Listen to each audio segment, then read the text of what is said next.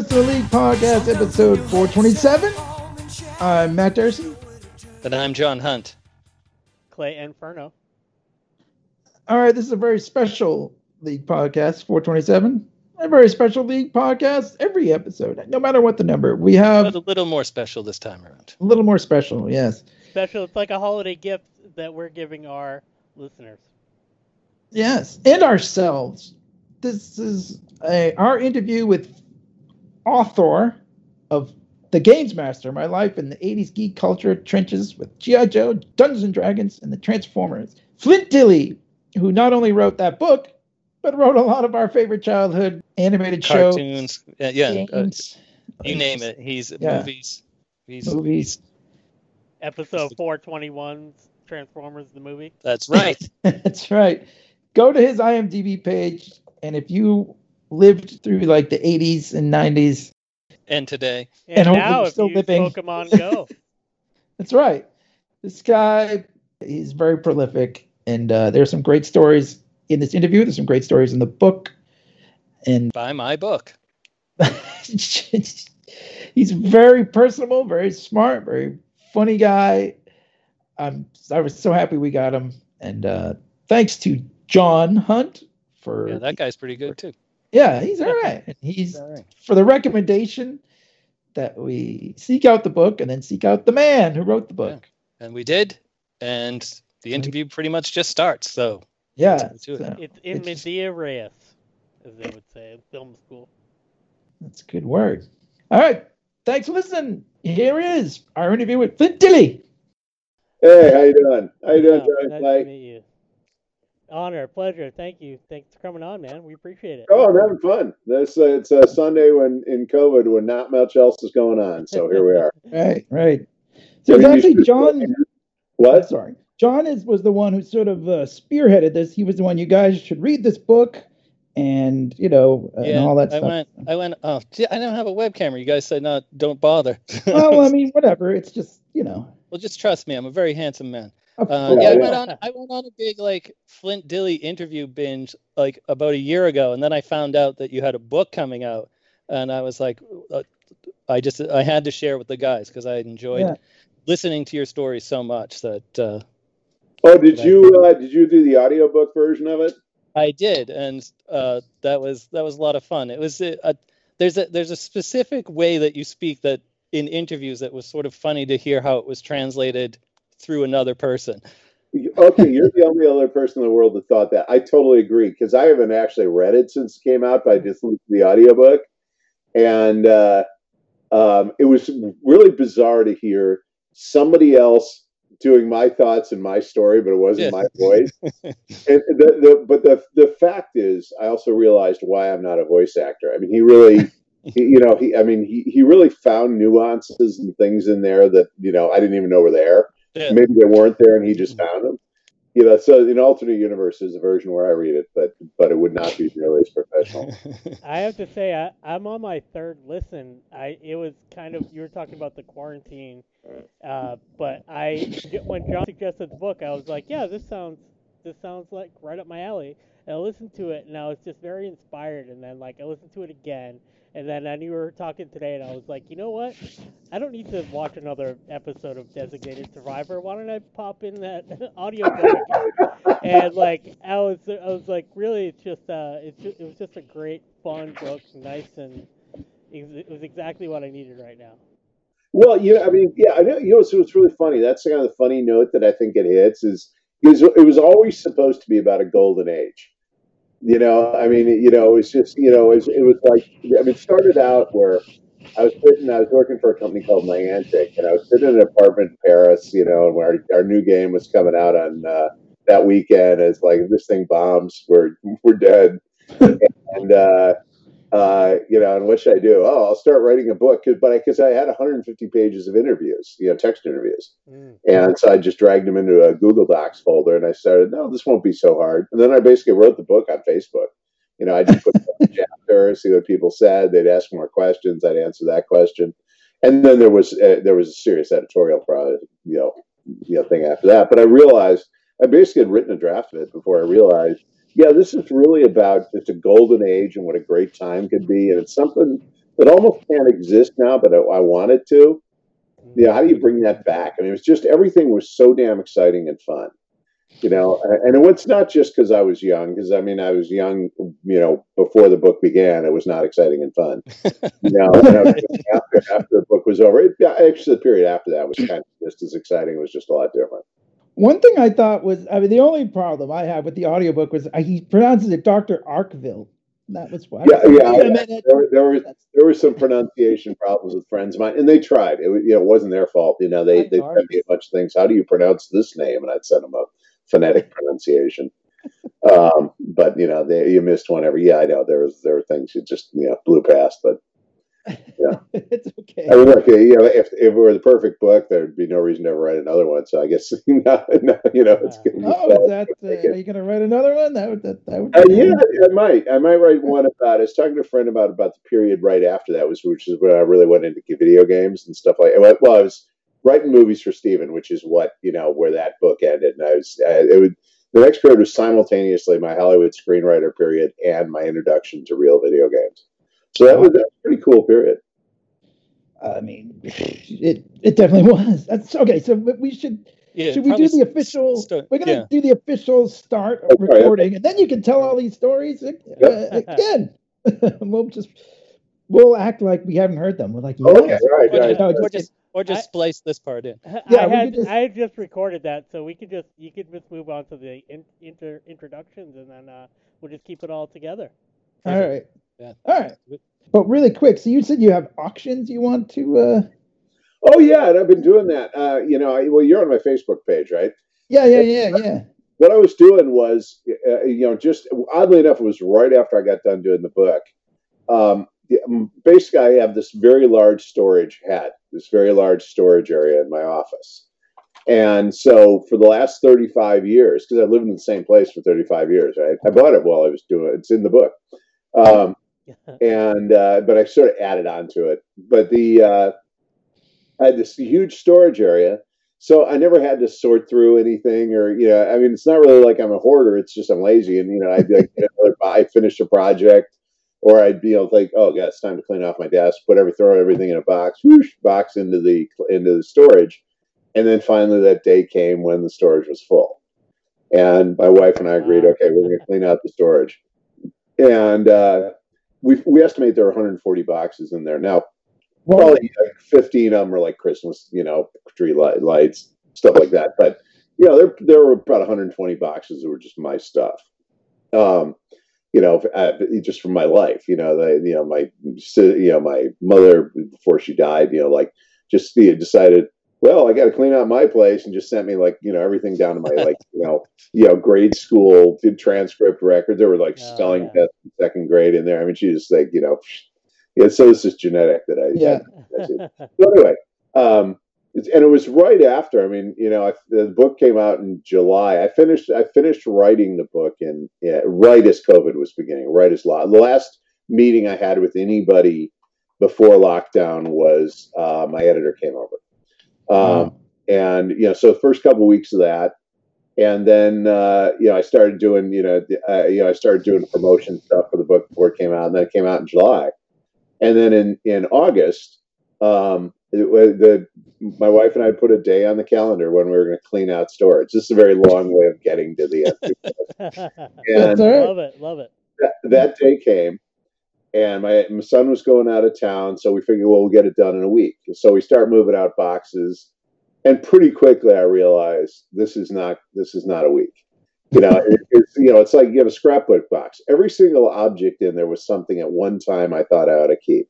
So that means every time you're looking at an object, and there were thousands of them, I have to decide keep, throw, keep, throw, keep, you know. And right before I did it, I read that book about the the joy of uh, the joy of tidying up. Oh, yeah, Marie Kondo. Marie Kondo. Yeah, yeah. yeah. Oh, yeah okay, you guys we already. Do that with our co- comics all the time.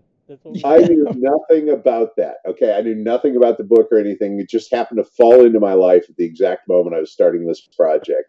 And I read it, and it was the thing is, if you hold this and it doesn't give you joy, get rid of it.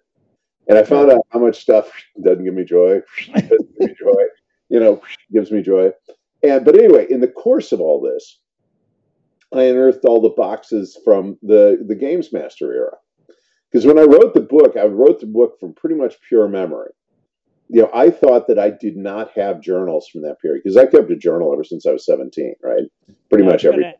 I was going to ask you about that because you mentioned it in another interview I saw. That, have you been journaling since then, like every day? Uh, that's a, that's a great source for for a book, you know. Yeah, oh yeah, I, I did for when I was 17 in some like you know freshman English class. They had us keep it you're doing and start doing a journal, and I just kept kept it up ever since. Wow. So I you mean, passed, pretty much you every passed day. that, that class then. Right? You've really taken that class and uh, Yeah, that, I took that. That was a shockingly important class. You never know what's going to change your life. I, you know, I can't forget what class it was. I can't forget who the teacher was. I can't. I can't remember any of that. But I can remember that I've kept a journal ever since. I'd have to go back to the first one and see it. Uh, but anyway, so uh, um, yeah, I wrote the book just from memory because what I thought was that the, basically that period of the 80s is what's known as the digital dark age. You know when i was at google later you know they they'd refer to the 80s because everybody had a different kind of computer. You're working on Kaypro or uh, you know timex sinclair. I was working on DECmates. And i, I had the first uh, apple mac. I mean like you know the the hey you got 3000 bucks? This uh, mac kind of fell off a truck if you know what i mean. Like, you couldn't buy a friend of mine. This gave me one you know, sold me one that fell off a truck. And it worked perfectly well and, and all that so uh and then remember there's no internet so it's it's not like you know you just install your software and you're going right? And uh, but the mac was not really functional as a writing tool but it really looked cool. So i wrote some journal stuff on that most of it on my DECmate which to this day I, I have the most affectionate attitude towards for as a screenwriting thing. The programs are infinitely more sophisticated now, but that thing, you know, that's why I did all the Transformers, all the GI Joe, everything in the Games Master was written on a DECmate, and I have a strong affection. Wow. But now, I, you know, I what I thought was, oh, I, you know, I, I'd have to get these discs translated, you know, and the, you know, it's basically these were steam powered computers anyway. No, I mean, yeah, that's a long time ago, and uh, um, you know, so I thought I'd never, I just lost my journals from that period. So I just wrote the book from memory, and it was shockingly easy. I mean, when you when you start remembering something and writing about it, all of a sudden you remember one thing or one person, and ten more memories fall out of it, and then they all begin to weave together, and that period weaves together really well because it was a very coherent period in some ways, and, and very linear period. I mean, given that the book is really is totally chronolo- chronological, but it doesn't feel like it because it bounces back and forth. But that was accurate. You know, I'd be writing Transformers in the day and doing some D and D thing, at, you know, in the afternoon, and you know, doing whatever else in the, in the night. Um, but anyway, so uh, and and then what? You know, a lot. I mean, most of the people involved are still alive, and so I'd send them copies of it, or they'd be on my Facebook page, and you know, I'd be saying things like, "Hey, do you remember it this way?" and you know, and, and so you know, like Luke Gygax is there, and he was certainly there for all the D and D Mansion stuff, and Ernie remembered some of it and uh, Penny Yukovich remembered some of it, and, and so you know that that got pretty right. And then you know Buzz was around for you know we were talking about the Sunbow stuff and Ruby Spears and all that. Um, and so yeah, I mean a bunch of people helped me with it, but they pretty much were you know Linda Woolverton knew a lot of the later stuff. Uh, and uh, Frank Miller remembered some of the stuff, you know, and uh, so you know, you know, I knew it was pretty accurate but I didn't know how accurate until I actually found my journals from that period. It turned out I'd printed them out and they were sitting right in the box where they were supposed to be. Of course, I could not have found the box. That was after I wrote the book.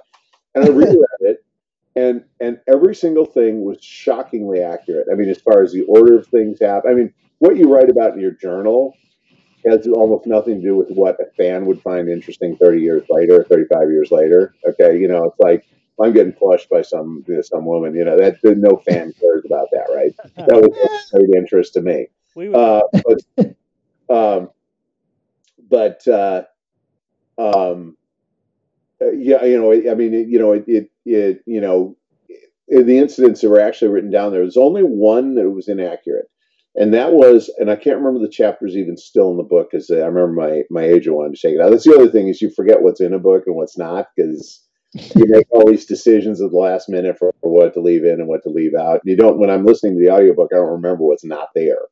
You know, uh, and that was a night at the Magic Castle with uh, Charlie Lippincott and uh, Joey Thompson, and and I had thought Gary Gygax was there, and, but I couldn't remember what he did. I just remember him kind of sitting there, you know. And the truth is, when I reread my journal, there was no mention of his being there. So, yeah, I mean, I, everybody else that was there is somebody who you would expect Gary to have been there, but he was probably just out of town or somewhere else. So there's no.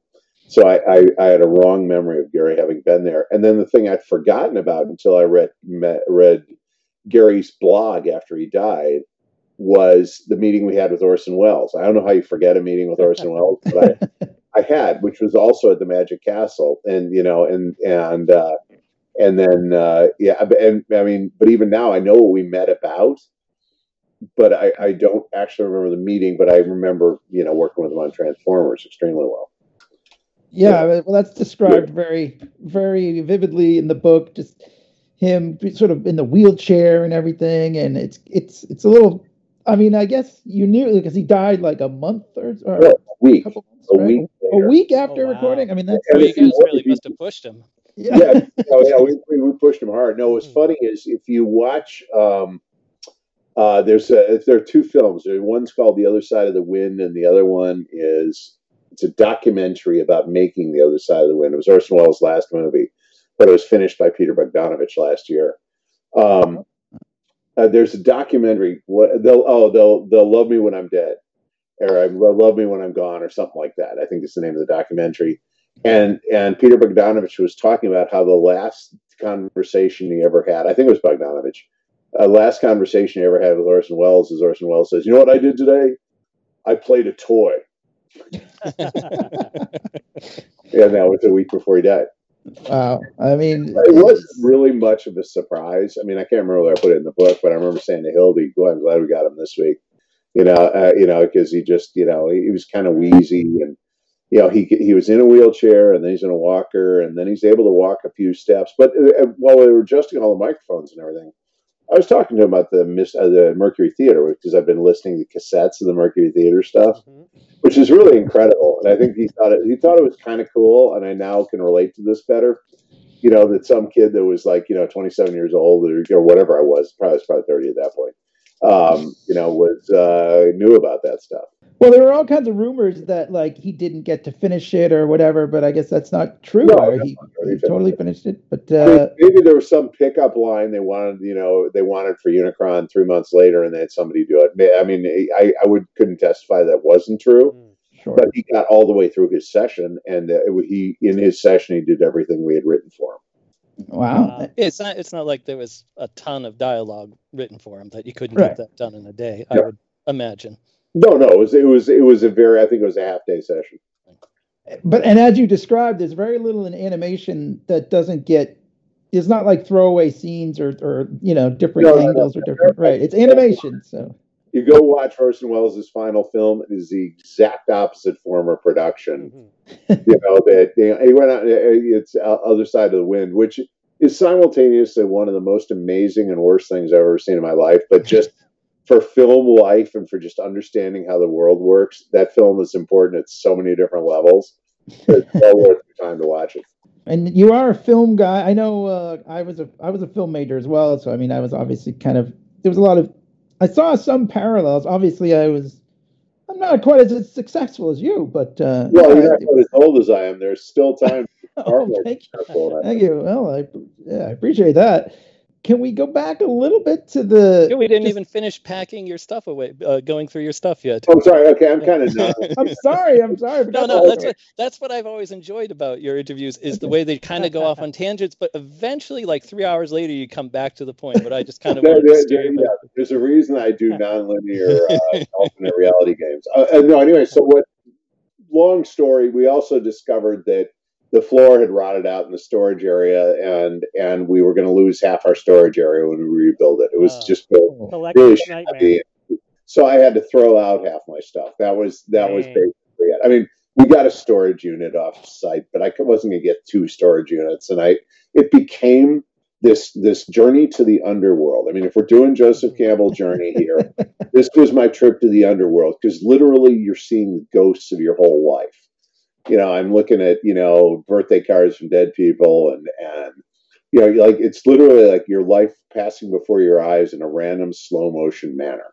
And so I, am throwing all this stuff out, but what I'm finding that is of interest to, and, and you know, and I'm I, at this point, you know, I'm just like, this is a pretty good approximation of helps, but I'm taking pictures of everything that I think you know people on my Facebook page would find interesting, and, and I was kind of fascinated by what they found interesting. You know, you'd, you'd like, you know, I, I, posted a, I don't know, a, a press kit for the Transformers the movie, you know, that I found that you know, and like people, you know, they were like 350 likes, and it's like, really?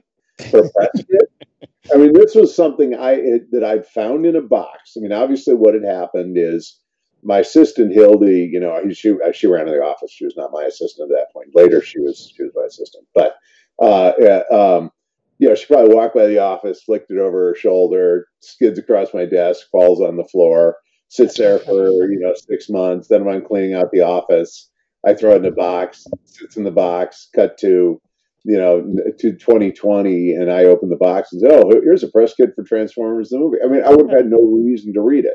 Yeah. I mean, why? I mean, it wasn't. I wasn't like I was unaware of what the script was. I was not unaware of the movie, you know, and you know, but nevertheless, they distributed. But you know, I feel like fans were going crazy over that, and you know, and then I, would also, when I left the office, I'd looted the, uh, you know, the posters we actually had hanging in the office at the time, you know, which have a certain kind of provenance value and uh, and then you know various and sundry toys. I mean, the single most to me valuable object, and that, here's the, the brutal lesson is that what's valuable to fans is not necessarily what's valuable to you. And me, the most valuable object. Hold on, I think I can find him. Uh, uh, oh, all right. I think I, am touching him. I just have to pull him out of this awkward place in the drawer. I'll probably further break him. This is the Megatron I was oh, I had wow. on my desk when I was writing the movie. Whoa. And he's really not put together. It's fallen apart. He's lost his barrel. It's called Walther PPK Megatron. Yeah, okay. they don't make Megatron as a gun anymore, right? Because yeah, yeah uh, no, he's not a gun anymore. But yeah, he was James Bond's gun in in 1985. Oh, yeah. And uh, I, I mean, when I found that, it like just brought back just touching this thing even now brings back the experience of writing that movie because I'd be sitting there, I write myself in the corner and try to do Megatron, get frustrated. I mean, it's broken for a reason, and uh, and I mean, like that is the kind of thing you know that is worth nothing to any fan. That's that that to me is like stuff that's really valuable. Whereas the stuff fans love is stuff that you know it's like you know press kit. No, okay, you know what I mean, and it's a totally different thing. You know, I mean, you know that's what that's what's kind of interesting about it. Well, the, the fan experience and the creator experience are completely different. So it's understandable why you're uh, you have a connection to that, and the fans would be like, "Oh my God, this this, this press kit it reminds me of my childhood." Absolutely, and and the artwork on on one of the Transformers kits, and and one of the GI Joe things I have is is just pristine, and it it brings you back. I mean, that even with me brought me back to wow, this is what it felt like when I started on GI Joe. Mm. This is it. This is what it looked like. This, you know, and that was obviously something probably Steve Gerber gave me when when I started working on the project. You know, it's like, all right, you got to know about GI Joe. Here you are. I mean, GI Joe to me was just effortless. I mean, that was the easiest project I ever worked on in my life. Whereas Transformers was always hard. You know, I, I, I, I mean, I don't think my work on one was better than on the other, but I mean, they were just at the opposite end of hard. There was a very uh, quirky style to the episodes that that you wrote. My wife and I watched the Games Master episode a few weeks back, and we're like, "This is such a strange episode," but we were having such a good time throughout it, the whole thing, and, and laughing at it. like after after listening to the audiobook, I I got more of a sense of what you guys were doing in terms of like your humor and and the little jokes that you were putting in there that maybe kids weren't getting but adults would catch and and that has been the the the most fun that I've had in revisiting a bunch of the old episodes of Joe and Transformers. Oh uh, yeah, I mean the title, the Games Master for the book, came from I crowdsourced on my Facebook page, and that got the most votes. So I went with that. I mean, I got my agent for for the book on the Facebook page. I got my publisher on my Facebook oh, page. Oh, so. I mean, yeah, I I was crowdsourcing the editing of the book. You know, I mean, it, well, it was I, I was just doing a you know a kind of new media experiment while I was while I was doing it, which which they taught me a lot. But the, yeah, oh, so the final thing on the closet so then I all of a sudden I have this stuff hanging around, and you know that what you have to understand is I, I have a wife who has zero geek in her whatsoever, none, not a zero, and like you know I'm getting my my Unicron, you know my six hundred dollar Unicrons coming in, and and it will be it, it will be that's the one thing. There is no in the office now we've totally redone the room. There but there is not one piece of geek memorabilia. I don't think there's anything from this stuff. Yeah, I just that Megatron in the drawer there. Right? Yeah, yeah, oh yeah, no, there's hidden geek memorabilia. hidden geek memorabilia. That'll be next. Covert geek memorabilia. nice. But uh, yeah, I mean, well, we just sort of went with the theme of like old family stuff. Like I got a picture of my father shaking hands with Richard Nixon. You know that stuff. I mean, who, you know, who, who has that? Uh, but uh, um, you know, and and like you know, they got these secret society posters up here. That's actually actually from my grandfather's fraternity. You know, I mean, just like weird. It was like weird family stuff is what ended up on the wall. Um, There'll be a Unicron back there somewhere. Uh, there will be a Unicron on a table over here. I, I, I imagine Unicron will have a four week life expectancy to live on the table, at which time enjoy it while it lasts. Yeah. yeah, Unicron will be in some warehouse in El Segundo, and that'll that'll be it for Unicron. But the uh, you know um, the uh, and so anyway, you know, in the course of this, I just decided, you know, and because that's the other thing you hit. I mean, you hit a certain age where you realize, okay, this is never going. You know, no GI Joe posters. I, I always thought someday I'll have an office. I remember Ray Bradbury's office. He had like every cool thing you could possibly imagine in it. He had some in his house too. Wow. Uh, but uh, you, you know, and, and I, was, I always thought I'll have an office like that. Well, that that's not going to happen this lifetime. So you know, you know, the and and even if it did, the stuff I'm not going to sell would would fill fill my imaginary geek office. But I just thought, I, am just going to sell it. I mean, I gave a lot of it away to people that just deserve it. I gave George, Joe Trautman the Transformers the movie poster just because he's Joe Trautman, he deserved it. Um, but uh, um, you know, and then and then someone I'm going to sell it just to to finance. That was the deal I made with my wife. We thought this was all garbage, and so my thrill of doing the auctions is proving to her every day, oh yeah, we just got another five thousand dollars. Guess it's not garbage. Huh? wow. yeah, yeah. It's, it's it's a one and only time I ever won an argument. you know, it's amazing about you is just like throwaway lines where you're like, "Oh, Ray Bradbury's office." Like we could do an hour and a half interview just talking about the fact that you were over at Ray Bradbury's office, or that you went to um, the the publisher of Famous Monsters. That that did your father hire him? Was that the story? No, uh, no. Well, uh, Forrest Ackerman. Both, both the cases, both those cases, my first contact with him was through my dad. Dad and Ray Bradbury were friends. Uh, Ray Bradbury wrote the. He was the ultimate Buck Rogers fan. Okay, my grandfather oh, created wow. Buck Rogers, and so. Um, uh, my dad had him write the introduction for his book, Recollected Works of Buck Rogers. They did in 1969 and they just got to be friends. And like you know, the next thing I know, Ray Bradbury's giving me writing advice. You know, because you know, somewhere at the end of high school, I decided I wanted to be a writer, and it's like, wow, you know, because he was my hero. Yeah, that's uh, that's a good that's a good guy to be giving you writing advice. Well, during COVID, I reread. Sorry, ignore that phone. That's this annoying phone we have that only gets people trying to sell us life insurance or our front door gate. It's Amazon front door. It's you know, anyway but I can't not answer it. Anyway, that's just one of the like the old vestigial things that hangs around in your life, you know, for no reason.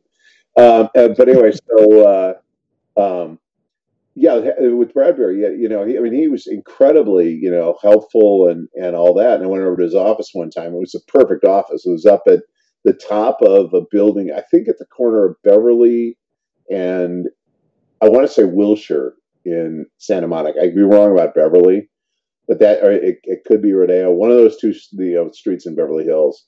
And it's a white building. It's got a gold top. It's an Art Deco building. I mean, it looks like looks like simultaneously. It looks like a futuristic building from Buck Rogers. Is what it. What it you know, figure it was built in the twenties. Okay. Yeah, but it's great. It was great, and he was in exactly the right office, and he had all the stuff around. You just kind of standing around, oh wow. Um, no, Bradbury. I mean, but uh, during COVID, I reread Illustrated Man, and I realized that there's one book where every story is absolutely hard coded in my brain. That's it. I mean, I like, I, I, didn't realize I was as familiar with as I was, but I like remembered everything. And I remember what it was like listening to a Beatle album or something, you know, what song comes next, you know, it was like that. wow. Yeah. I mean, you definitely have a legacy here there as well. I mean, like, yeah, like your family and friends and everybody. You you have a lot. One thing we're all comic book guys too, so like. You know, we hear you know you hear Frank Miller and you hear like you know uh, Marv Wil- Wolfman. Yeah, or, oh, Marv, yeah, Marv. Marv, you know. But Marv, I mean, what a what a fabulous guy he is. I did I did a show with when the book came out. I was doing just did a limited series of Games Master shows. I had Marv on there. Okay, Marv, uh, that guy falls off the tree. Totally unique. I mean, he's three years old when he's an editor at either Marvel or DC. I can't remember which. I said what it was, and then Marv corrected me. As a matter of fact, he corrected in the manuscript. It's correct in the manuscript. Oh. Um, he, he shows up in my life, you know, with this flood of it's in the book, with this flood of uh, of comic book guys that mostly were Steve Gerber opening the floodgates, right? But Marty Pasko was around a lot, and he was another New York comic guy, and Roger Slifer was, you know, um, and uh, um, so yeah, you know, the, all of a sudden, that's what the, there's a scene in there. We got it's Mob's Mob's unfortunately named Porno House, but it was. You gone to this place, it looked like set from Boogie Nights. I mean, you know, I mean, stuff, bad stuff was happening there in '67 in the summer of love in the in the hot tub. That know? was so funny because I did a panel with him like a couple years ago, and then I, I, I stumbled across that part of the part of the book, and I was like, "Whoa, holy, holy crap!" well, Baron Marv, Marv, Marv was involved in none of this. It was just our impression walking around it, but it was pretty. I mean, everybody, everybody I was there with the party was like they're looking around. I remember because that was when I first knew Frank. I mean, I you know we were friends at that point, but I know him obviously not nearly as well as I know him later. And uh, we showed up, and Lynn was there, and Lynn had at that point had blonde hair because she just decided she. I mean, had brown hair because she decided you were treated like stupid if you had boy or blonde. And she's a colorist. So she knows that stuff. Yeah, exactly. So she was there. Linda Woolverton was there. I remember we are all looking around the thing, you know, realizing this just looks like a set from Boogie Nights. And uh, that was the first time I met Howard Chaykin there. Um, and and you know, yeah, and that was the the first. That wasn't the official Wolf Manor, which would you know, which would be his second place. But that was that was the first place. I, I'm not can't remember whether I met Marv there. I think I'd met Marv before that because Len and Marv came out together Mm. and uh, you know, and then Marv basically replaced me as story editor on Transformers when I went to Inhumanoids and Visionaries. Mm. I mean, I was Oh, still a interesting. producer on Transformers, so I was around for the whole third season. But he then, you know, was in there, and we were jamming ideas for how to bring Optimus back because everybody was mad at us, like you know, that was our idea. And uh, yeah, Uh, you mentioned uh, Inhumanoids and, and Visionaries. I, I I wouldn't mind talking about them for a quick second because I I'll, was, talk, I'll talk I about was a huge that. fan. Matt and myself were just like yeah, way into visionaries as, when we were younger. yeah. Well, And- Visionaries is it loomed up large in my in my mind when I was cleaning out my storage because now I you know I was seeing all that stuff again. Like I, it's a very difficult series to see. Okay, you know because there's not an English version of it. You know, I, mean I I may have some VHS tapes of it. I don't Yeah, know. I found a few episodes on Daily Motion, I think, and that's uh, Yeah, no, I mean somebody ought to just do that Jolly Roger because I don't even know who owns it. And Mm. at that point, I mean that that I would argue certainly was the most beautiful series we ever did. It was the best animated, and that was TMS, and they were you know they they were those guys were amazing. And and I think it was sort of all of us at the peak of our powers, knowing that the era was over. And by the time you know when I started writing it, we were still you know rolling. And when I got done, I was I was working for Steven. I mean, I remember I'm you know, you know, sending off the script. You know, I'm heading over to Amblin. You know, so it was like it was like the transitional series for me. And and I love Visionaries. I mean, that, you know, I, that that in humanoids and Visionaries are two the two properties I still have unfinished business with. I mean, with with Transformers, you know, Chris Metzen and I did a did a trilogy in the, you know just a few years ago, like in the 20 teens. I think it was 2015. Uh, we started in 2011 because he and I were working. He was creative lead at a company called Blizzard, and he did was uh, they do you know World of Warcraft and Starcraft and Diablo, and we were working on a game called Diablo. And one day he turns around and he said, "Hey, you want to write a Transformer graphic novel? You know, with me?" it was going to be 22 page graphic novel, right? And it's like, all right, yeah, man. You know, I haven't written Transformers since I wrote the script for the first game, and then an aborted game Treyarch was trying to do, or one of the Activision companies was trying to do. Uh, you know, somewhere in like the late '90s, I would guess. But anyway, um, So I said, yeah. And that's when I learned the real lesson. And the lesson I learned was I may have written all this stuff back in the 80s and all that. And, you know, but A, that was at that point 20 years earlier, or 25 years earlier. And, and also, at a certain point, you don't own it. You may have written it, but you don't own it anymore. And the fans own it. Right. Characters, you know, I'd, I'd have some, you know, character, you know, and you know, I'd, I'd, get you know the piece of plastic, you know, you know, in the mail, and okay, he's going to be dipstick. All right, yeah. So then, you know, I'd, I'd write up a bio for dipstick, and you know, I'd, I'd write up stuff for you know for you know, you know, crankshaft or you know whoever our character was, and uh, and you know, and I would I would think you know that I that I created known that character. That is not the case the fact is the fans own it after a little while and you know they don't want you want to hear your opinion of what dipshit and, you know and uh, crankshaft right they have their own opinions. They have their own opinion their opinion is more valid than mine and i realized that both chris and Livio knew transformers far better than i did at that point. Mm. and we're doing those books and it took me a while to catch up it took me a while to figure out a that you know you know 25 years is a long time and b the world changes and see to catch up to where I could work with them, you know, effectively and be useful to them. Do you think if the uh, internet had been around when you were writing back in the 80s, these shows that that would have affected your writing? Like, would you have been reading forums or whatever and, and seeing? Because I, I work uh, as a, a colorist and letterer, and I do a lot of work in manga translations where where we take the the Japanese version and make it look as though it was always published in English. And I just it took me a couple years before I started going online and reading what people had to say about it, and I was like, "Ooh, that was a mistake. I'm never doing that again." Uh, well, that's a, that's a that's a great question because I mean we operate in a vacuum, and the, but the thing you have to remember when we're doing the Sunbow stuff, you know, and that is we did 65 episodes of Transformers one year and 65 episodes of GI Joe that's 130 episodes, and that's not talking about muscle machines and humanoids, visionaries, which we were developing at that point. We had no time for anything. We didn't have time to pay attention to the comic books. We had time to get notes. We had time to go to recording sessions. We had time to go over storyboards. We had time to write. We had time to do that. And then whatever free time I had, I was going up to Dungeon Dragons, learning how to design games and hanging out with those guys because that was a really great, outrageous place. And and so I don't think I would have had time for the internet. The one experience we had like that, which was a dress rehearsal for all the darker sides of social media, was Steve Gerber's bulletin board. And it was right, right. For, for, no reason other than for us to upload scripts and with our wicked fast. I think we had a, I think I had a 712 baud modem at that point.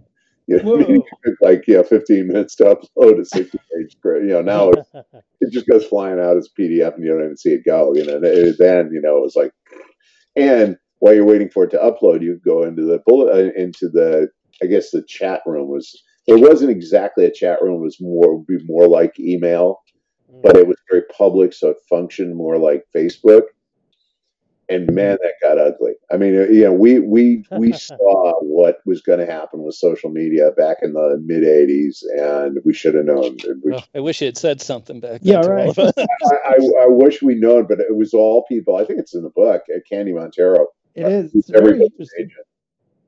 Candy said, "You guys got to stop doing that stuff. That stuff's poison," and and she was right Yeah.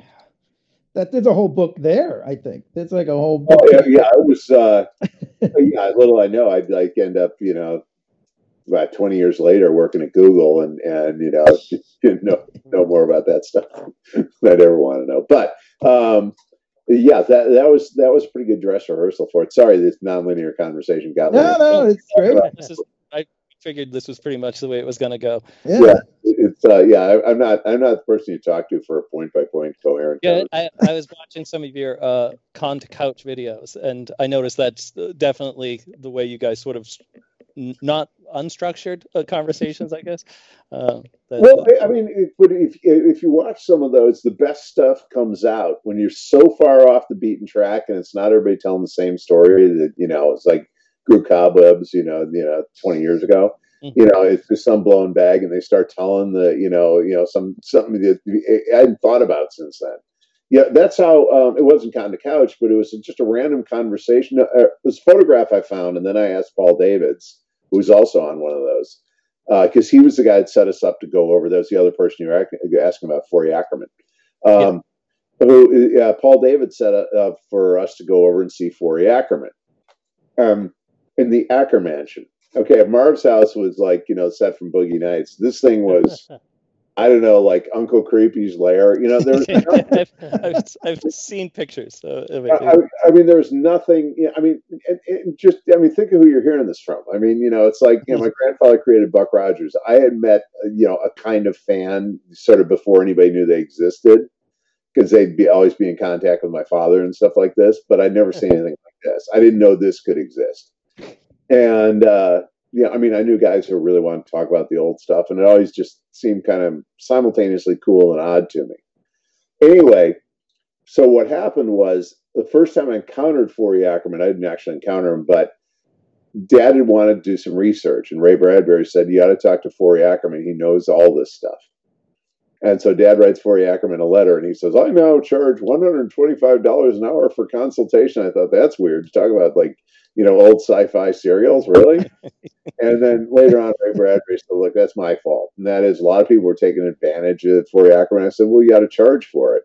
And Forry got a little carried away about it. You know, I mean, because just the letter. I mean, because you know, these were these are like guys that you know we're not like totally socially skilled. You know, Forry Ackerman, Bradbury is totally socially skilled. With Forry Ackerman, I mean, Bradbury, watch him on. Uh, I was watching him on uh, Johnny Carson with Don Rickles Oh wow! That's a combination. Was, oh, know, here's what was fascinating about it is, I mean, you got three geniuses sitting sitting, you know, side by side on on couches. Mm-hmm. They're talking about space program.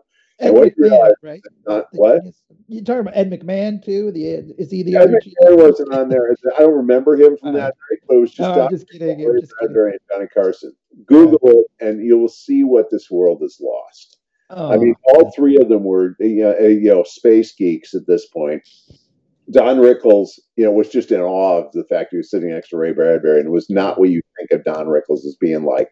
He was actually a shockingly gentle and articulate guy, and very informed on space, which you wouldn't expect from Don Rickles. Mm. Um, it's it's well worth seeing, but that's also gives you a sense of what it was like talking to Bradbury and how kind of fast and and witty he really was. Um, but uh, sorry, this linear conversation. No, got, it's okay. I, I, now I'm worried. You're not going to charge us 125 dollars to talk. Yeah, right. Exactly. Yeah, no. no, it's gone up since then. Yeah, right. yeah, I'm jacking up my uh, my uh, Streamcast. Well. So I, I, I sent the guys uh, earlier today that you had mentioned that your your first writing credit was the the further adventures of the puppy or the puppy's oh, further. timeless and unforgettable classic. And uh, uh, uh, that popped up in my YouTube feed, so I sent them a link to. it. I was mm. going to post it on your Facebook page, and then I was like, I'm sure someone has already has already posted this. No, put it put it up there. Okay, I'll I'll do that after we finish mm. today. No, you know what's funny about the the puppy is uh, is the puppy has totally been forgotten by you know. I mean, that was a semi-hit show that I think Ruby Spears had on for th- two or three seasons. And to be a network Saturday morning show in 1980, you know, 82, 83, you're being watched by millions of people. But for some reason, it is almost forgotten. Yeah, I wasn't even aware it was a show until you had uh, talked about it. Uh, it, that's what is really mysterious about this. There, there are count them zero fans for the puppy, zero, uh, and and yet it was a big hit show. Millions and millions of kids must have watched it, but you know, must have taken them out back and shot them after the show because. Yeah, who are these? I don't, I don't remember. It has a Wikipedia page. Yeah, or if it does, it's some and, of the what?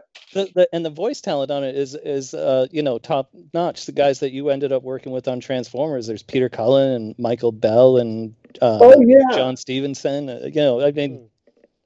Well, you saw that section in the book where I was talking about RoboForce, which is my my first encounter with robots. Yes. And and you look at the voice talent in RoboForce, and it was very much the voice talent we'd be working with later on in uh, on Transformers and GI Joe. I mean, this was the A-list talent. The one thing Sunbow had is, and I, I talk about it in the book, guys like Chris Latta. Okay, Joe Bacal meets him in some comedy, you know, review in Greenwich Village and decides he's got the coolest voice in the world. And, and he became, to me, the voice that defined our properties simply because he was so different than anybody else. He's else. very unique. Yeah. And the other thing that mattered was he was such a presence, you know, horrifying presence. But a I mean, I like the guy a lot. But I mean, he was a scary kind of guy. He had the pop his teeth, front teeth in and out, you know, and have elaborate stories about how he lost his front teeth. And somebody was talking about how he was sweating all the time. I think I think that was Gregg Berger. Uh, and uh, um, you know, I mean, he was he he he was a incredibly edgy character, but he brought an energy to the room when he was there. That like by the time we were doing in humanoids, we were recording an ensemble. I talk about that in the book, just because Mm. you have all these great actors, but they never get to work off each other. Right. And so by then we had people that were willing to just come in and be there. But you know, the thing is, we get it done fast, and we were there. We'd have them. We'd try to get their own lines in isolation, but we'd have them stepping on each other, and it gave the show just more of its kind of frantic feel. It didn't feel like an old Hanna Barbera show.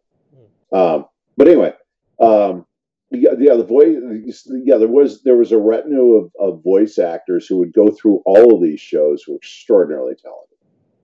Chris Latta, that's a. I mean, th- th- there's a great story about you bailing him out at three. Oh, in the, oh, you know, getting a call right, at three in the morning right. and stuff like. You know, and it's never clear what he either time was it clear what he was even in jail for, and like the police would tell me it was always Jaywalking.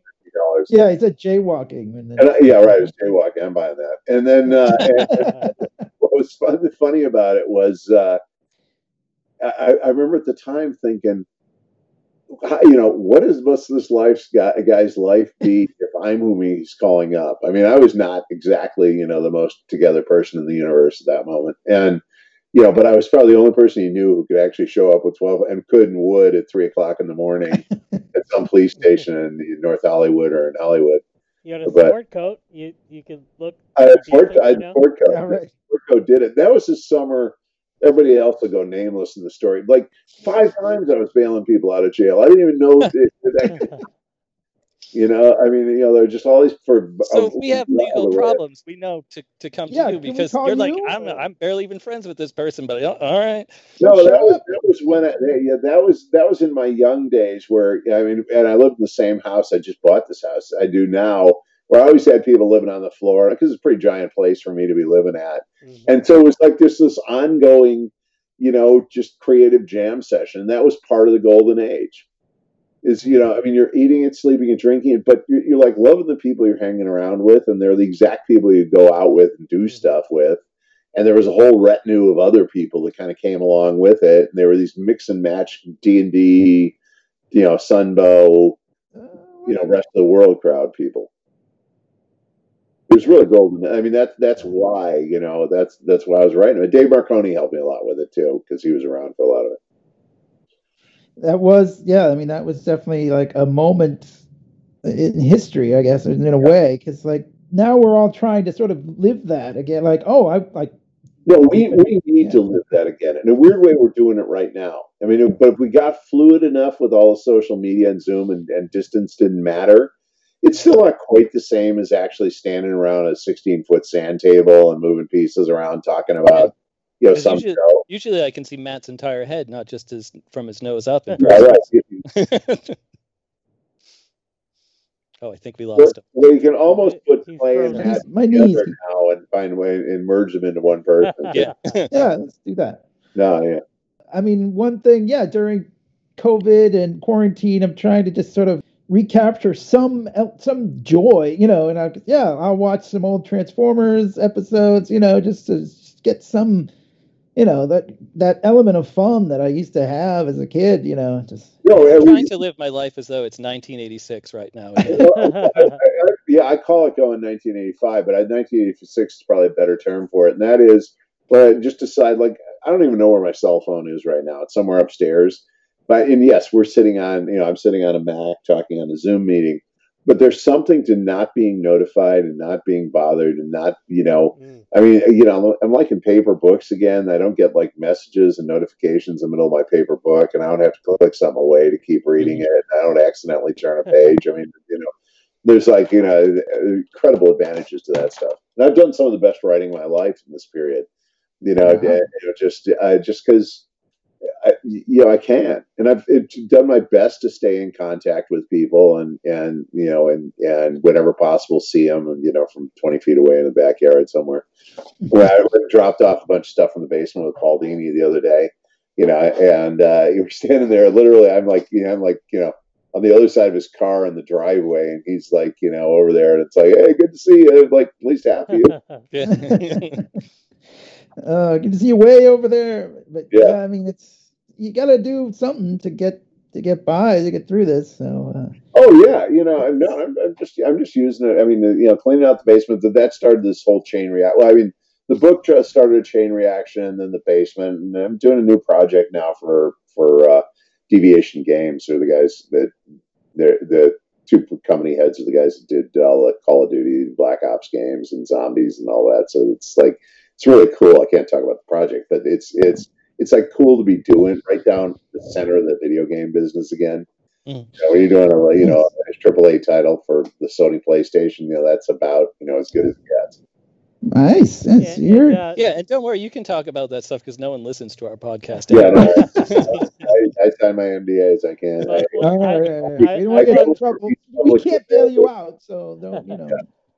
I, I think Uh, it's interesting. You talk a little bit about it in, in the book and some other interviews that like you're the not really an engineer, but you you have a lot of computer jobs and and, um, and technology, like doing the first interactive game with like a RCA laser disc and stuff like Yeah. that. So it's it's it's just great to hear um uh, uh, like how there's a whole creative side of the video game industry uh, that's not just writing code and and um, Oh no, I mean you know because I'm not I'm not I don't write code. I'm not an engineer. I'm not a I'm not not a coder. I'm not anything like that. I'm, I just literally design the games and the fiction you know that go go on top of the games. But yeah, that started. That was in uh, that was in '83. You know that we're out there. You know, John Wow. Phillips gets to deal with them, and you know, and he says, "Hey, you want to go do this?" And next thing I know, we're sitting in a bar in Greenwich, Connecticut, with identical twins who were that year the most expensive models in Manhattan, but happened to be Phillips's girlfriend and her sister. Uh, and, uh, um, and we're sitting there shooting a thing called Lounge Lizard, and, and it was actually it's actually shockingly good. I rewatched it it on YouTube, but people get mad at me. But uh, um, yeah, it was really uh, you know I, I- that's been one of the just magical things about this period. I mean, there are good things about the COVID period. I mean, any other moment I'd be bitterly complaining about it, but I mean, there are actually have been good things about it. And you've There you been go. You got to find the good in, in all this bad somehow. Right. so. Yeah, yeah. There's not a, there's not a good option around that. You know, Yeah. Hey, let's really be miserable for a year. well, you have.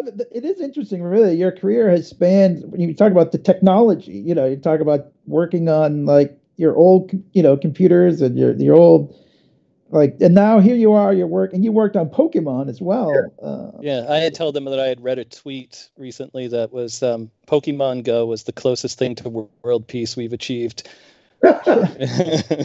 Well, that was the Games Master started while I was sitting in my friend's apartment in Paris. My family let us, my family stay there, and Pokemon was coming out. The, I think the next day, you know, and it's like if this fails, uh, I don't know what happens to our company, uh, and uh, it didn't fail.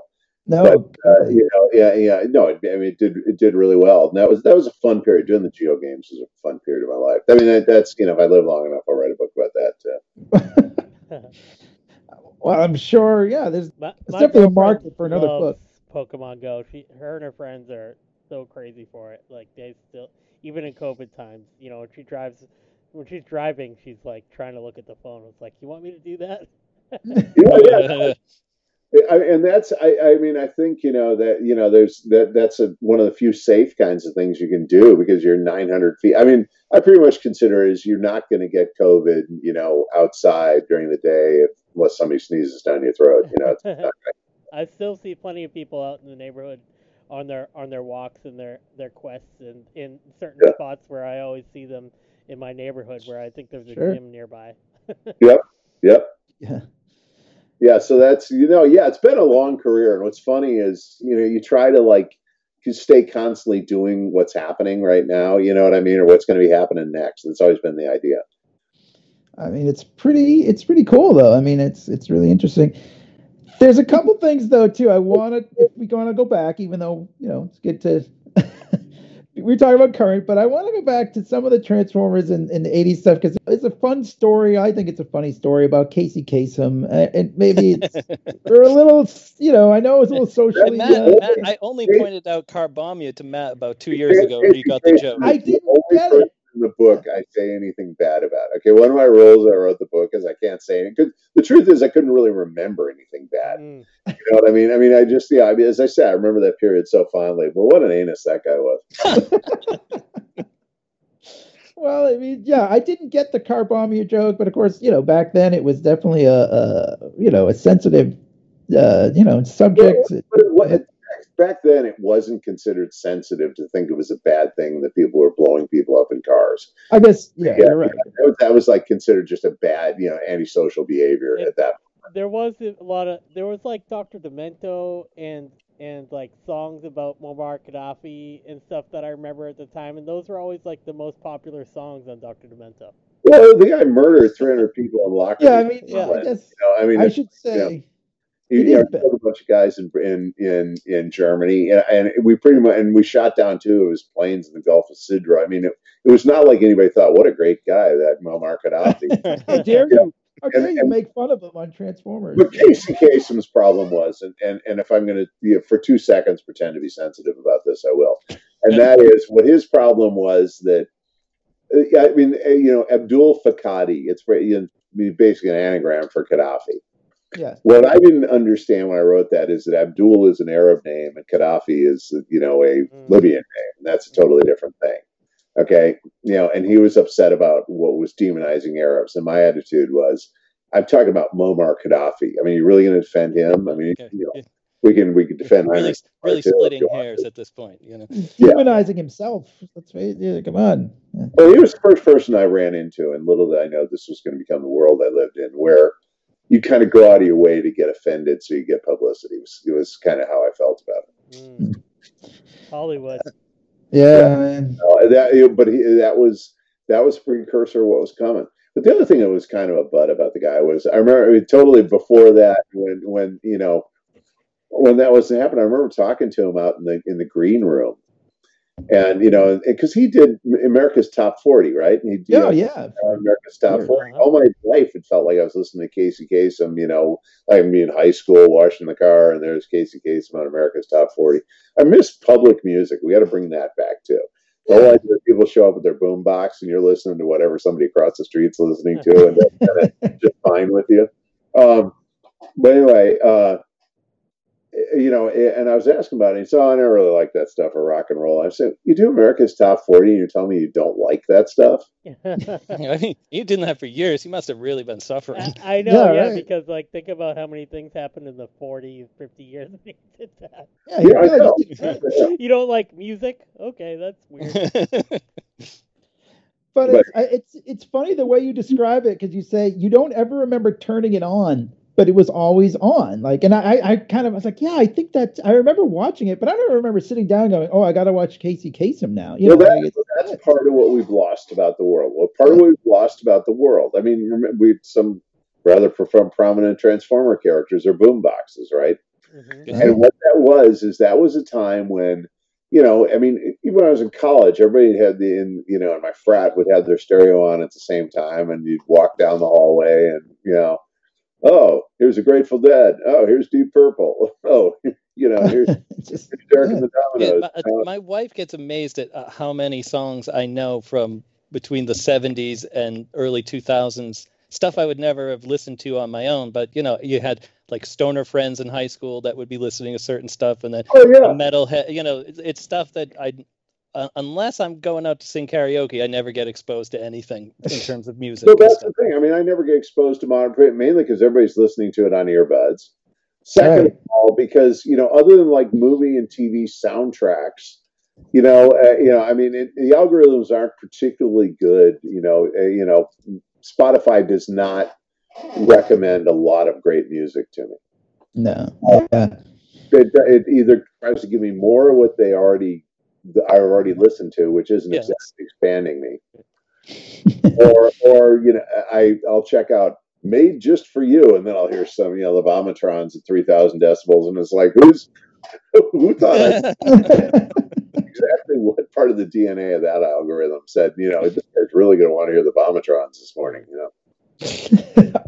All right, so really quick because you mentioned soundtracks, we got to talk about the Transformers, the movie soundtrack Yeah, for one oh, quick second because I that part of the book is also really fun.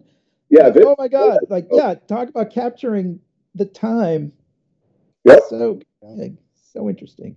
Yeah, I was just saying. Yeah, I was just saw on Facebook that Vince DiCola had COVID, so let's all send out good thoughts for Vince. Oh Uh, no! I feel That soundtrack was was one of the uh, I, to me. I remember just going to see it. You know, they because I've probably seen it five times since it came out. Yeah, I saw it once. You know, when we were doing the 20th anniversary disc. I watched it the night before we did the we did this. Yeah, audio to Sue Blu and uh, and Nelson Shin and I did the audio soundtrack for it. Yeah, the t- you know where you talk at the, on the DVD. Yeah, the Commentary commentary. track. Yeah. Yeah. And uh, so we did that. And the night before we did that, I watched it. Then I watched it again when we did that. Then another time they had a party at the Cinegrill, which was this basically this bar in Hollywood. So you're in, in you know, in, in, you know, you're in a you're in kind of a nightclubby bar kind of a setting. It's not a theater setting. And what struck me that time I saw it was just how how 80s it was hmm. you know, because there were actually people walking around doing stuff, and it felt like I mean, if you want to know what the '80s sounded like, it's just Transformers soundtrack. Yeah. You put Yeah. together a million other you know soundtracks, but that's really it. You know, That, that, that sounds like the ultimate place to see the movie, uh, you know, in more Yeah. like a, a club bar type of setting. oh, it was it was it was absolutely perfect place to see it. Then I saw it at the Egyptian Theater one time after that. Then I saw it at a con where where they'd screened it. There- there- uh, here's here's what told me the movie the movie had a fan base, and, and there's like 500 people in the room, and I'm just supposed to be talking while I'm doing it. You know, while they're doing it, they're asking me questions while we're screening the movie. It's kind of like a kind of like an interactive CD, uh, you know, DVD soundtrack. Yeah. And and at one point the real soundtrack broke, and so just the picture was running. You know, the speakers went out, and I couldn't talk, and the pictures were running, and the entire audience knew all of the lines. I mean, as I mean, it was like this, like being in Transformer Church or something. It was, it was These guys would do that. These Yeah, that know. would Yeah. have been. Yeah. Yeah, that- that- if we were there, we would have been just reciting the lines along Yep. with them. And also, in uh, kind of along the lines of the soundtrack, uh, have you heard of the band the Cybertronic Spree, where it's a bunch of No. people that dress up as Oh, boy. Transformers? It's like I have seen videos of that. Yes, yeah, I, I and did they that. are Clay. Clay uh, booked them for a, a show in Massachusetts here, but due to COVID, uh, Yeah. it had Well, it's going to happen next year. It's still happening. That it, it was just the most amazing thing I had ever seen. Like I was watching, I was like, this is just incredible. Soundwave dancing and Rumble playing the drums. And Rumble follows me on Instagram, so that that made that made my day right there. You never Wow. thought you'd hear it say that.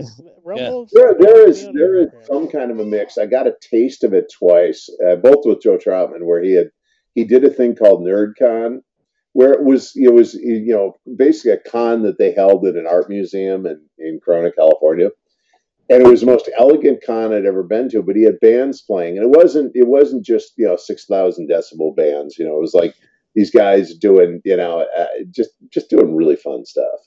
And there were, you know, there were, you know, I was hearing acoustic versions of the Transformer theme and things like that. So And then we, uh, when on the day we announced the uh, the Unicron uh, Kickstarter uh, at Comic Con last year, we did uh, a party that night. And they had like metal bands in there, and then Vince DiCola played, and St- Oh, wow. Stan Bush did not come down for that, but Vince Oh. DiCola played, and and it was great. I mean, it, it was. I mean, because that was the other thing. Vince DiCola has this prog rock feel, which was very much if you get to the heart of what what everybody that I knew at that point was listening to, that was it.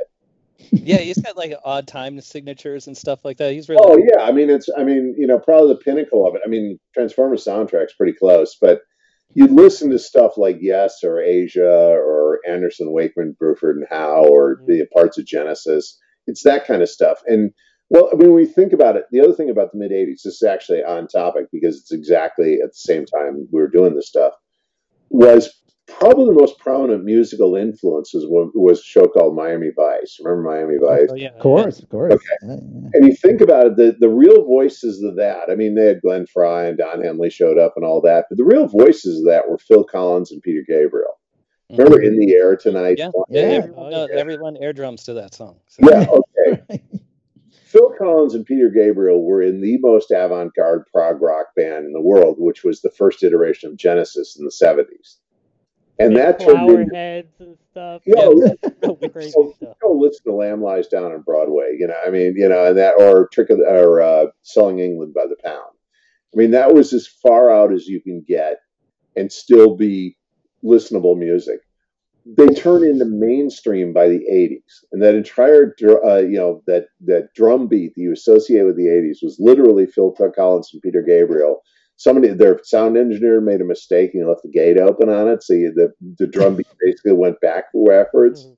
they said this is what drums have to sound like and that's you know you've heard it sampled in every song you've ever heard and and it was all now it helps that you have phil collins and peter gabriel sitting in the room hearing the, the mistake that the sound engineer made to go oh wait a second that's not a, that's, that's not a bug that's a feature uh, Wow, so you know music too. You're really. Oh, yeah yeah we started off with football, music. I mean, we've recovered everything here. I, we don't want to keep it too long. there we are and we kept it mostly on topic we were Mostly, I, talking I would think so. about 80s music anyway all right so back to back to what we're supposed to be talking about No, uh, no, no, no, no. It's fine if you want to keep going. Um, yeah, uh, Yo, my favorite part of each Flint Dille interview is where is where you say, "Let me know if this is getting boring, and I'll shut up." Uh, so, and I'm Well, sure realize nobody. but all of it is fascinating. It is. It's all very fascinating. I mean, yeah, I've got. I think you. Uh, if Like there are things stuff- we haven't even touched upon. We haven't really touched upon uh, uh, working at Sunbow. We haven't talked really, other than the puppy. We haven't talked about Ruby Spears. There's so much to cover, but we don't want to keep you here yeah, all day. I mean, we could listen to you. Sure. forever, you know, I know uh, the Chargers and Patriots game is starting pretty soon, so I don't want to, you know. Keep all right, well, it too- all right so let's give ourselves 10 more minutes that Sure. not starting until one. Well, whatever the one o'clock is your time. Right. yeah, Matt couldn't figure that out either. Yeah, I was. I'm really bad with time zones, and I lived in LA for a little while. Um, uh, yeah, we'll go. Let's go. We'll go ten more minutes. I mean, I can come back. It's not like I cease to exist. yeah, that'd be No, really- hey, Yeah, that'd be that'd great. be We'd love to have you back anytime. But uh, yeah, I mean, like, I guess. I, I want to talk about your Okay. droid experience Oh because yeah, yeah, yeah. I remember Mm. seeing an interview with you, like, uh, like uh, on one of the Transformers DVDs, and you were like, "I had a disastrous droid experience," and I didn't know what it was until I listened to the book, and I was like, "Oh man," because we've all had that that job where you think things are going right, and then it Mm. the the bottom falls out of it, and you're like, uh, uh, oh, you know, what happened? oh, well, uh, okay. you get to you get to meet George Lucas and everything. I mean, that's Oh, okay. Imagine, yeah, and I think I pretty much say this in the book, but I mean, you know, just the- you know, imagine, you know, you're you're writing the puppy in the Badlands, and you're doing Mr. T, and you know things are going really well writing animation. We get a job working for George Lucas, and it's not just you know this is right after Return of the Jedi coming out come out. It's it, I literally started working the weekend that uh, um, well, actually right before uh, that Indiana Jones and the Temple of Doom came out. Okay, George Lucas had never made a mistake until that point, uh, and I remember seeing Temple of Doom and thinking, "Ooh, you know, you know, George and Stephen are having their best day." Now, looking back, that's a better movie than than I thought it was at the time, but nothing could have been as good as what I was hoping for. Right? I mean, the, you know, that Raiders Lost Ark is still one of my all-time favorite films same. Absolutely. it's on the A list with a bullet. So anyway, so you're showing up at Lucasfilm, and like, you know, you you, you drive up, you know, the uh, that literally his producer Miki Herman was a very nice woman who uh, would she did like sound checks for their stuff, but she got to produce the Saturday morning cartoon, and like I'm doing a Star Wars Saturday, I, I get to like write Star Wars characters, you know. wow.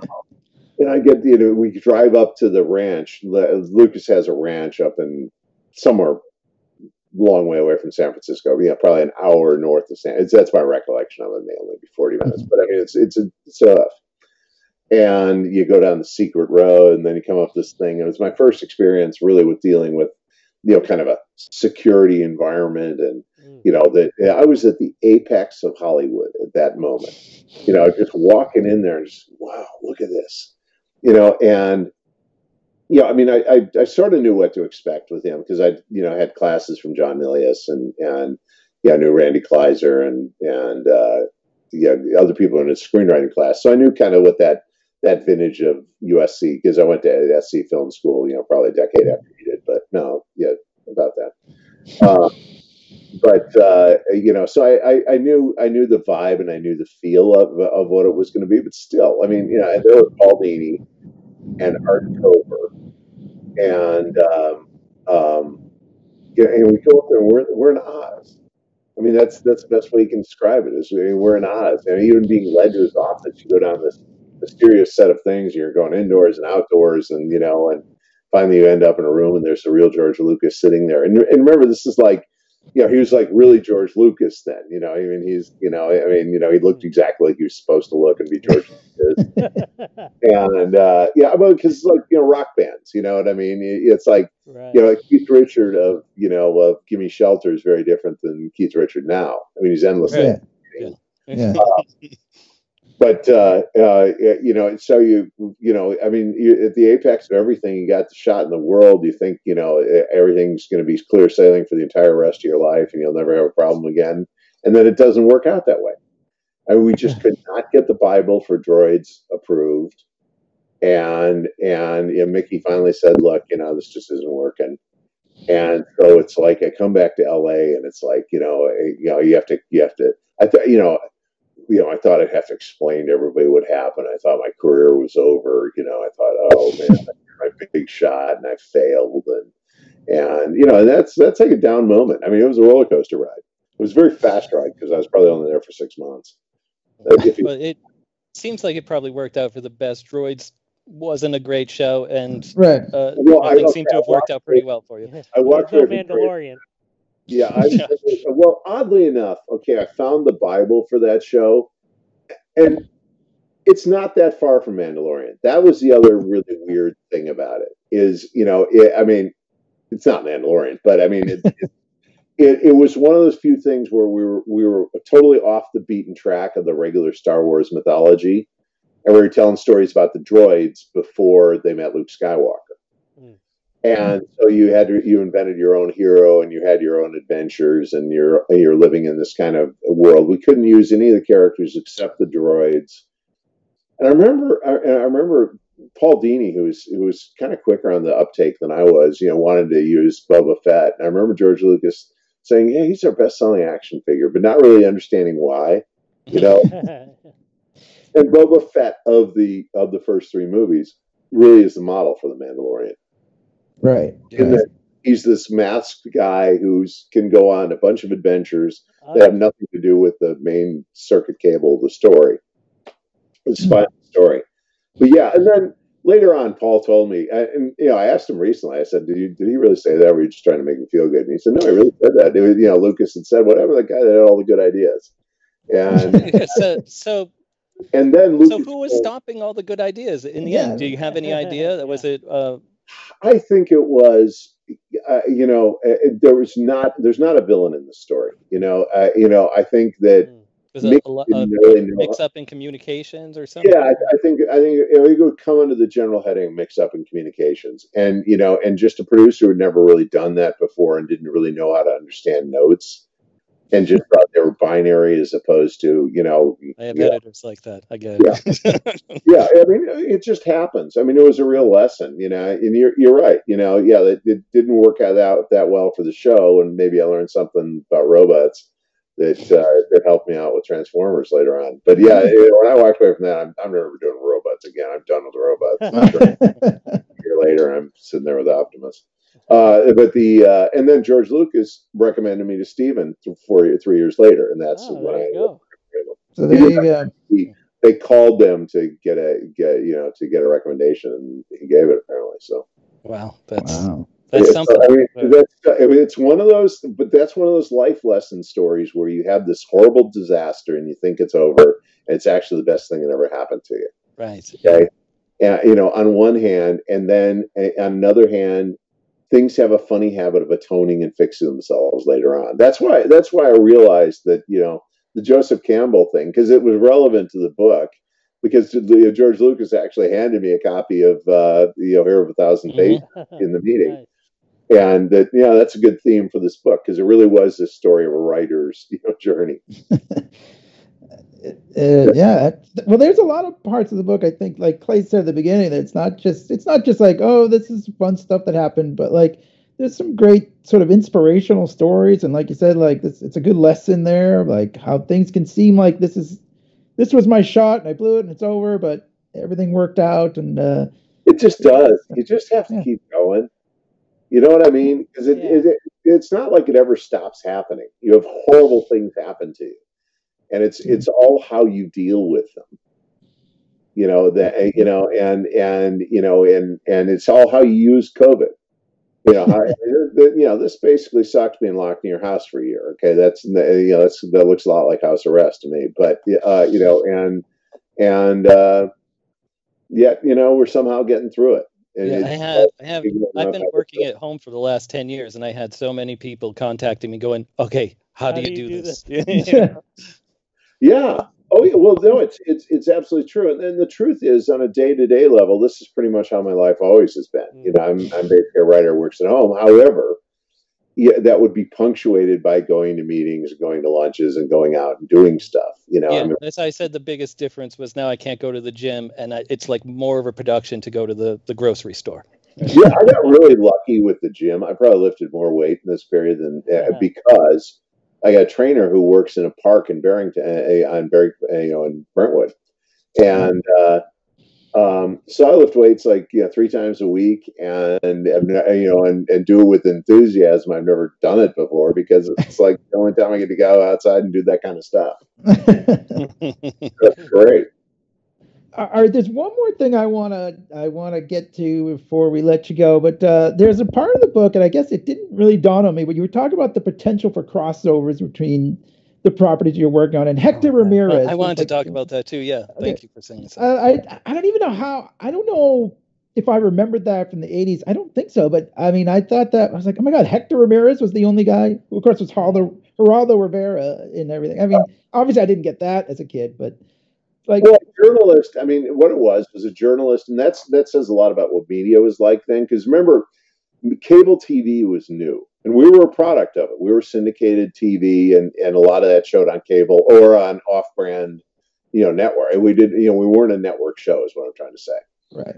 And and and Geraldo Rivera was the same thing. He had this big debacle where they they hyped the hell out of he's opening up this Al Capone's vault, you know, and yeah, you know, we thought they were going to find, you know, the the lost treasures of the Inca in there or something, but in fact, what they found was the bob beer bottle was rolling out. And it was, it was a big embarrassment. And should have been a career-ending injury for Geraldo de Vera, Rivera, and you can still see him to this day on Fox. yeah, right. There you go. See, he's yeah. another one that took a bad experience. Yeah, overcame. But the one thing, and that's the really there's your lesson for for you know for television is the one thing that crosses over, you know, is is stuff like a service person. I mean, you know, Hector, a reporter can be in all of our shows, because we thought of them as all one shared world. Mm-hmm. you know, and so Hector Ramirez can be in GI Joe, he can be in Inhumanoids, he can be in Jem, he can be in uh, in uh, Transformers. He shot, he was in all those shows. It's, yeah, it's, it's, pretty amazing. There was that one episode that Cobra Commander was in the. In, yeah, yeah, that one where well, they. remember, the, the exact same people are doing the the these shows at the exact same time and it all blurs together. Marissa Fairborn being, you know, Flint and Lady Jaye's daughter being in Transformers, right? Mm. You right. know, I mean, I guess I didn't put that together either, but yeah, that's like, I mean, yeah. so it, it, but there was never like a major like crossover, and I don't know, like I feel like now they didn't want to do that. That you know, that's not the way franchises worked back then. And the idea of crossovers, I mean, here's the thing: is that other than doing a Green Hornet and Batman crossover on the Batman TV show in what 66, 67, mm-hmm. whatever year that was, and uh, um, in comic books, there there weren't such thing as crossovers. Every once in a while, there would do something. You know, I mean, maybe you know, I, I don't know, you know, Mary Tyler Moore shows, Lou Grant would show up, or Mary Tyler Moore would show up in a Lou Grant episode, or something weird like that. But that wasn't the way people thought, only in comics. But it happened. We were all thinking that way at that moment, and we were thinking in different ways because the comics guys showed up. Mm. That's why we thought, you know, our shows all had some sense of continuity. By the time you get to Inhumanoids and Visionaries, they were continuity. You know, they were mo- very modern TV, you know, like streaming shows right now. I mean, you can run them now. They, you know, the plots all led one led to the other, and there are references back to things. We tried to keep them self-contained, um, Mm. but you know, they were very modern, and that was that wasn't really something I, I, I grab I grabbed onto it and gra- and you know and loved it, but that was really something the comic book guys brought. Mm. What I brought, being the only game guy in the business, is I just this stuff has to make sense. You know, I mean, let's just you know, let's just let's just think about this with world building is probably the way of what you describe it as. Right, right. Well, I think you were ahead of the times, really, because Yeah, now, cinematic yeah, universes are all the rage now. They'd Right. probably be encouraging that these days. Yeah, Yeah. But, yeah, Yeah. And you know, and and we, you know, to what extent we could, we did do that. Know, they weren't nearly as. You look at the first season Transformers; it's very episodic. You go to third season, and it's very you know continuity. Uh, well, I mean, it was every little thing we could have to talk about on the playground was cool with me. It's like, oh, Gage, did you see that? So, uh, but yeah, now I think you were ahead of your time, and we could probably close on that. But thank you so much for coming on. Well, thanks for having me. This is fun. Let's do one final plug. Would you ever even plugged the the title of the book is The Games Master, uh, My Life in the '80s Geek Culture Trenches with GI Joe, Dungeons and Dragons, and the Transformers. And There of course, there you go. And check out your auctions. Like, like, right? I mean, how do we? Yeah, yeah, I believe there. Uh, okay, my friend John Platten, who I did a lot of games with, and and still do stuff with, uh, is a is an eBay expert. And so when I You decided, got one of those too. I'm, I'm, I'm, not an expert, but okay. yeah, yeah, so yeah, I mean, he so he decided he would sell all the stuff. His name is Hannah Vachel, H A N A V A C H E L, uh, on on eBay. Um, but they're gonna post him on my Facebook page. He always posts on the Facebook page. because Okay. people get mad at me. You know, it's like, it, it- I mean, originally, you know, people want to make deals and buy stuff, and I realized the only fair way to do this is just you put it out there. Mhm. Um, and uh, uh, so, uh, you know, that it's it's it. I believe it's going up around now. It might already be up. I'll, here, I'll check my Facebook page and see right now. we, we will find out. Of course, by the time you run this, it'll it's be really old news. But I'll try to get this out Yeah, as soon as get this possible. week, yeah. yeah, I'll get it out. great. Well, and when you do, post it on post it on my page. Now I'm not I- seeing auctions up here, so they're they're not up yet.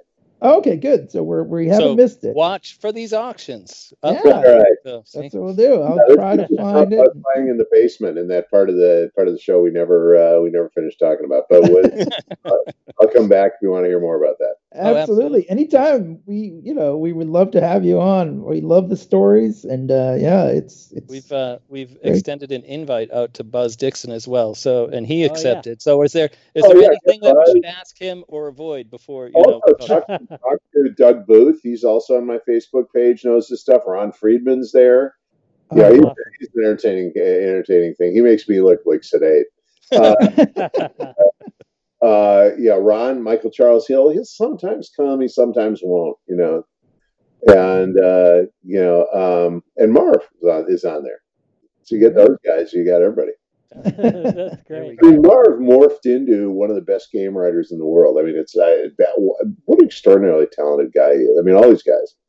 And Paul Uh, Dini, you want to talk about Lucasfilm stuff, he can tell you he, he didn't get fired. He didn't have anything brutal happen. and he's writing uh, Transformers and Joes and Gems and Lord knows what else in that period. So, uh, you know, he's got, got to get out. I, I like how all these people, uh, including yourself, are are continuing to put out really great product. Like I love Mars Comics and and uh, and Paul's too, and, and all the stuff you guys are working. And my, my girlfriend, she's a gamer, so she's played she's played like half of your video games for sure. Well, you, you want to keep going, right? You know, you gotta, Yeah. yeah. What'd you do after eighty? After you got done with Visionary? Well, let's see. I was selling vacuum cleaners in Bolivia for a while. And then, yeah, you want to as long as the creative juices are still there, you gotta you gotta. Oh, you gotta keep going. No, as I said, I think I've done the best stuff I've probably ever done just in this COVID period because not much stopping me. There you go. there you go. Well, thanks so much, Flint. Um, we'll let you go watch some football. Thanks All right. coming on. We're gonna yes, we're gonna put a link to the Games Master on our on our page. And I will link to the puppy on your page. Yeah, right. links to the puppy and links to this on my page. Yes. Excellent. Yes, we will. Thank we'll send you my link. Thank you so much. Have a good one.